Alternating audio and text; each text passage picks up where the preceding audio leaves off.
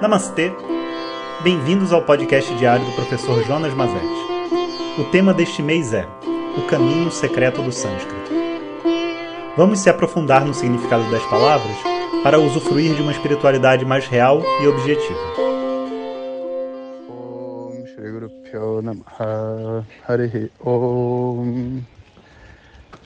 Bom dia pessoal.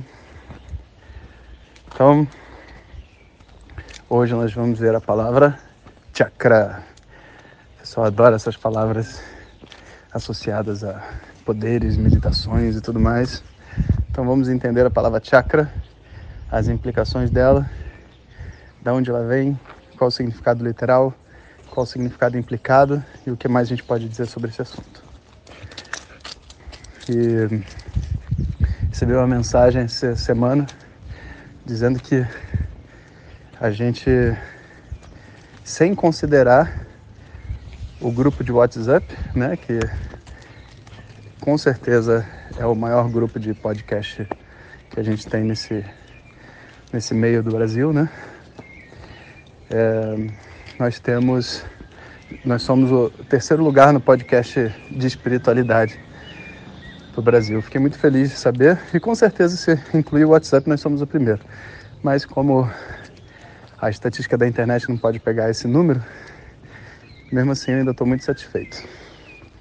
Compartilhando aí essa alegria com vocês e a quantidade de indianos depois da, da fala do primeiro-ministro, quantidade de indianos mandando mensagem é muito engraçado. São comentários, mensagem de, de WhatsApp, mensagem disso, mensagem daquilo. Todo mundo querendo dizer, nós amamos você, o presidente falou de você, o primeiro-ministro, nós, nós apoiamos você. São seguidores assim, tietes, né? Na verdade, não, de conhecimento não tem nada, mas é interessante ver esse movimento. Bom, chakra. Chakra é,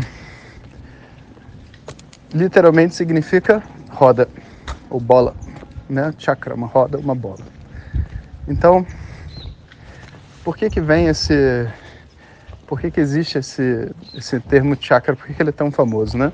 Apesar de ele significar só bola, porque no contexto do yoga e tudo mais, a gente tem um entendimento de pontos de conexão. Eita, essa hora da manhã de pontos de conexão do centro energético do corpo. E esses pontos de conexão dos centros energéticos do corpo, eles formam, é, como a gente pode dizer, nódulos, né? nódulos de energia, podemos botar dessa maneira. E esses nódulos, né, então, têm essa, essa forma aproximada de um, uma forma radial, né? uma forma no, que lembra um disco. E as pessoas descrevem esse centro de energia com muitos. É, de uma maneira assim muito florida, né? Ah, mil pétalas, cada pétala tem uma coisinha assim, uma coisinha assada. Hoje tá que tá aqui, gente. Tá passando moto, só quebrando coisa. É, uma coisa florida com mil pétalas, as pétalas são assim, são assados, sabe? E a gente muitas vezes toma isso como sendo uma realidade, sabe? Mas não é muito bem assim, não. Primeiro a gente precisa entender que toda prática de meditação, é, toda linha de meditação, né? Ela tem um conjunto de práticas que são muito parecidas, sabe? De um lugar para outro. E uma das práticas se chama Upasana. Essa Upasana nada mais é do que a visualização. Aí o cachorro. A, a visualização de uma imagem com certo nível de complexidade, sabe? Que faça com que a sua mente fique envolvida dentro daquele tema. E obviamente a descrição tem que ser florida, porque senão a mente não se interessa, né? Então se eu falar assim, vamos meditar, e aí imagina que você tem né, um, um, um balão né, preto e branco, sobrevoando num céu cinza. Que no chão, sabe, você está sobre um deserto, preto e branco. Você não tem nada, sabe? A mente não se diverte. Agora, se eu falar um balão multicolorido, cada faixa do balão, cada faixa que forma o balão tem uma cor do arco-íris, e eles vão progressivamente mudando de cor, né, aveludado. E o, a base do balão é assim. E ele está sobrevoando um, uma terra que tem muitos rios e etc. A mente ela fica imaginando e ela se diverte, ela se entretém. E o objetivo é tirar a mente dos papéis que ela está acostumada a fazer e dar temporariamente um descanso para a mente de todos esses papéis, como se fosse assistir um filme. Você dá um descanso de quem você é para poder apreciar os personagens que aparecem na tela. Isso é chamado de Upasana. Então, chakra é alvo de Upasana. Ou seja, uma parte da, desses exercícios associados aos chakras são uma parte deles é você visualizar essas coisas todas com todos os detalhes como um exercício mental. Um outro aspecto da coisa que a gente não pode negar, né, é que realmente os centros energéticos do corpo existem. E realmente eles, vamos dizer assim, é dito pelas pessoas que têm essa sensibilidade e conseguem até mesmo ver esses centros, é dito que eles têm essa aparência desses, desse chakra, dessa, desse disco com é, várias, vários pontos de energias entrando e saindo. Né? Então, eu particularmente não sou uma pessoa dessa linha, mas eu tenho vários amigos que são e eles descrevem através das práticas deles esse tipo de experiência, como se fosse uma miração, sabe, uma uma visão que a pessoa tem dentro da meditação. Mas não confunda a sua imaginação dentro da meditação com uma visão na meditação. Uma visão na meditação é algo extremamente raro. E mesmo as pessoas que têm, não têm todo dia, sabe? É uma coisa que aparece e vem dentro de um propósito. Então, tendo essa compreensão, né, existe realmente essas práticas meditativas associadas aos chakras, onde várias coisas assim diferentes são apreciadas, né? Isso faz parte da, do leque de, de atividades que o yoga tem disponível. Mas ao contrário do que parece, ao contrário do que se pensa, né? Essas não são as práticas mais avançadas que existem. Não, essa é uma das possibilidades de práticas. E para falar a verdade, experiência incrível por experiência incrível, existem muitas experiências incríveis. Né? Você ter uma visão dos chakras é uma coisa. Você ter uma visão. Gente, hoje tá que tá, hein? Outro ônibus aqui. Você ter a visão, por exemplo, de, de uma deidade, também é possível. O que, que foi, Rasta? Vem cá. O que aconteceu na sua pata? Machucou algum lugar? Onde que machucou? Tá mancando? Eu tô andando com o meu cachorro. Ok, então voltou. Então, essa, essa visão, por exemplo, através de deidades, também é possível. E é igualmente válido quanto a visão dos chakras. E é só uma experiência. Né? Quando acabar a visão da deidade, a visão do chakra, você vai voltar a ter a mesma visão que todo mundo tem. Você não virou tipo assim Superman e passa a ver o mundo de uma forma diferente e mover objetos com a sua mente e ler o que as outras pessoas estão pensando. Não.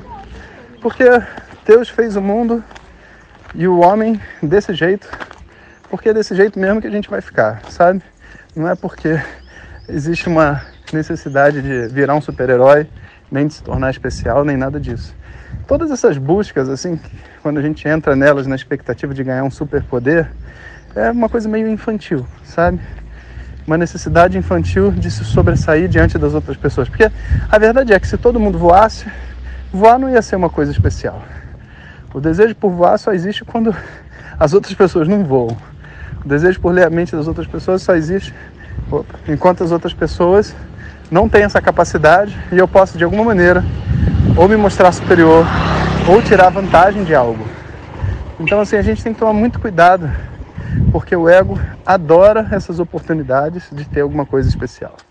E mesmo depois de mandar esse áudio, muitas pessoas vão mandar mensagem para mim, é normal. Professor, eu já vi os chakras. Eu não quero saber se você já viu os chakras. Eu não quero saber das imagens especiais que você viu.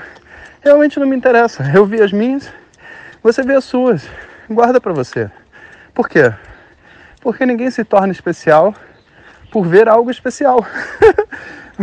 né? Eu vi uma maleta com um milhão de dólares. E daí? Você viu? Eu vi os chakras. Parabéns. O que você quer que eu diga para você? Os chakras existem. Faça uso. Faça uso da sua capacidade. Entende? Essa necessidade que a gente tem de ficar contando experiência para as outras pessoas e querendo falar sobre isso, viver isso, é muito mais uma questão do ego do que qualquer outra coisa. Essas situações todas dos chakras também são úteis por outros motivos. Por exemplo, assim, quando uma pessoa às vezes está doente ou está numa determinada queda energética, sabe? Existe uma compreensão de que o sistema energético dela também está afetado. E o sistema energético dela estando afetado, se você for um terapeuta que trabalha com isso e tiver a possibilidade de ver o chakra da pessoa, então ótimo. Você pode olhar para ela, ver o chakra dela e ter a confirmação, né, de que existe algo ali naquele lugar bloqueando e você então pode fazer alguma coisa. Para mim, essas experiências e tudo mais, elas existem como uma oportunidade de ajudar as pessoas em casos específicos e só para gerar uma, um shradá, uma confiança. Tanto na pessoa que está meditando e de repente tem uma experiência incrível, e aí ela sente que ela está indo na direção certa, tanto para outra pessoa, sabe, um aluno, um paciente que precisa ter confiança para poder fazer o processo de estudo dele acontecer. Mas espiritualidade não é sobre experiências incríveis. Isso é uma coisa que é difícil, sabe, da gente é, digerir. Porque experiência incrível não só nos dá poder, mas tem o prazer da experiência, a curiosidade, sabe? E na verdade a gente pode passar uma vida inteira alimentando essa curiosidade das experiências incríveis. A espiritualidade tem tantos lugares, Machu Picchu, Trilha Inca, é, sabe, no Brasil então, quantos lugares espirituais não existem que são assim maravilhosos, incríveis e têm uma energia incrível. Mas ir para um lugar incrível não te torna uma pessoa incrível. Para falar a verdade, se você ficar viajando muito para lugares incríveis, significa que está sobrando dinheiro, que você não tem mais nada que fazer. E daqui a pouco as pessoas começam a te taxar de desocupado, sabe? Vão dizer que o seu equilíbrio é só porque você não tem família, trabalho e etc. E sabe o que? É verdade. Se a nossa vida não tem os itens normais e convencionais que a vida de um ser humano deveria ter, é natural, sabe, que a gente não experiencie o mesmo volume de problemas. Então, assim, quem já teve filho sabe o esforço, o trabalho que é ter filho. Né? Quem trabalha né, profissionalmente sabe qual, como que é o desafio de trabalhar. Sabe? Quem tem que lidar com pais doentes sabe o desafio de lidar com pai doente.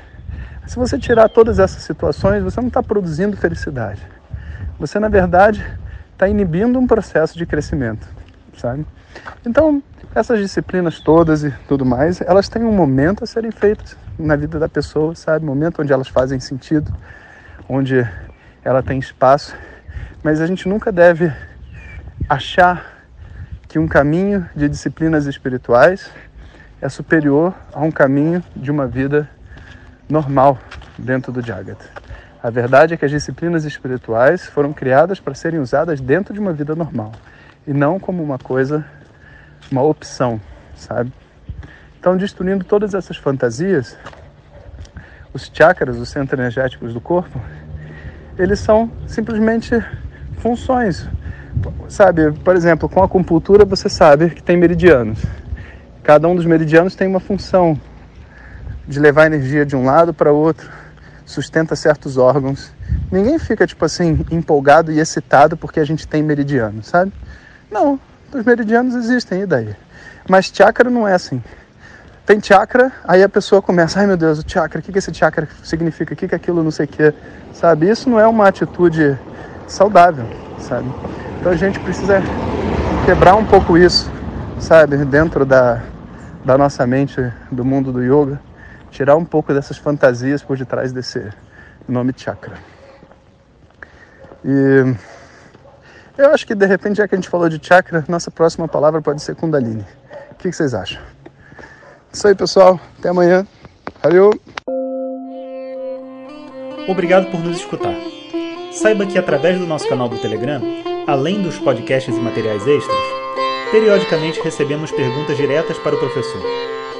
Om Tat Sat.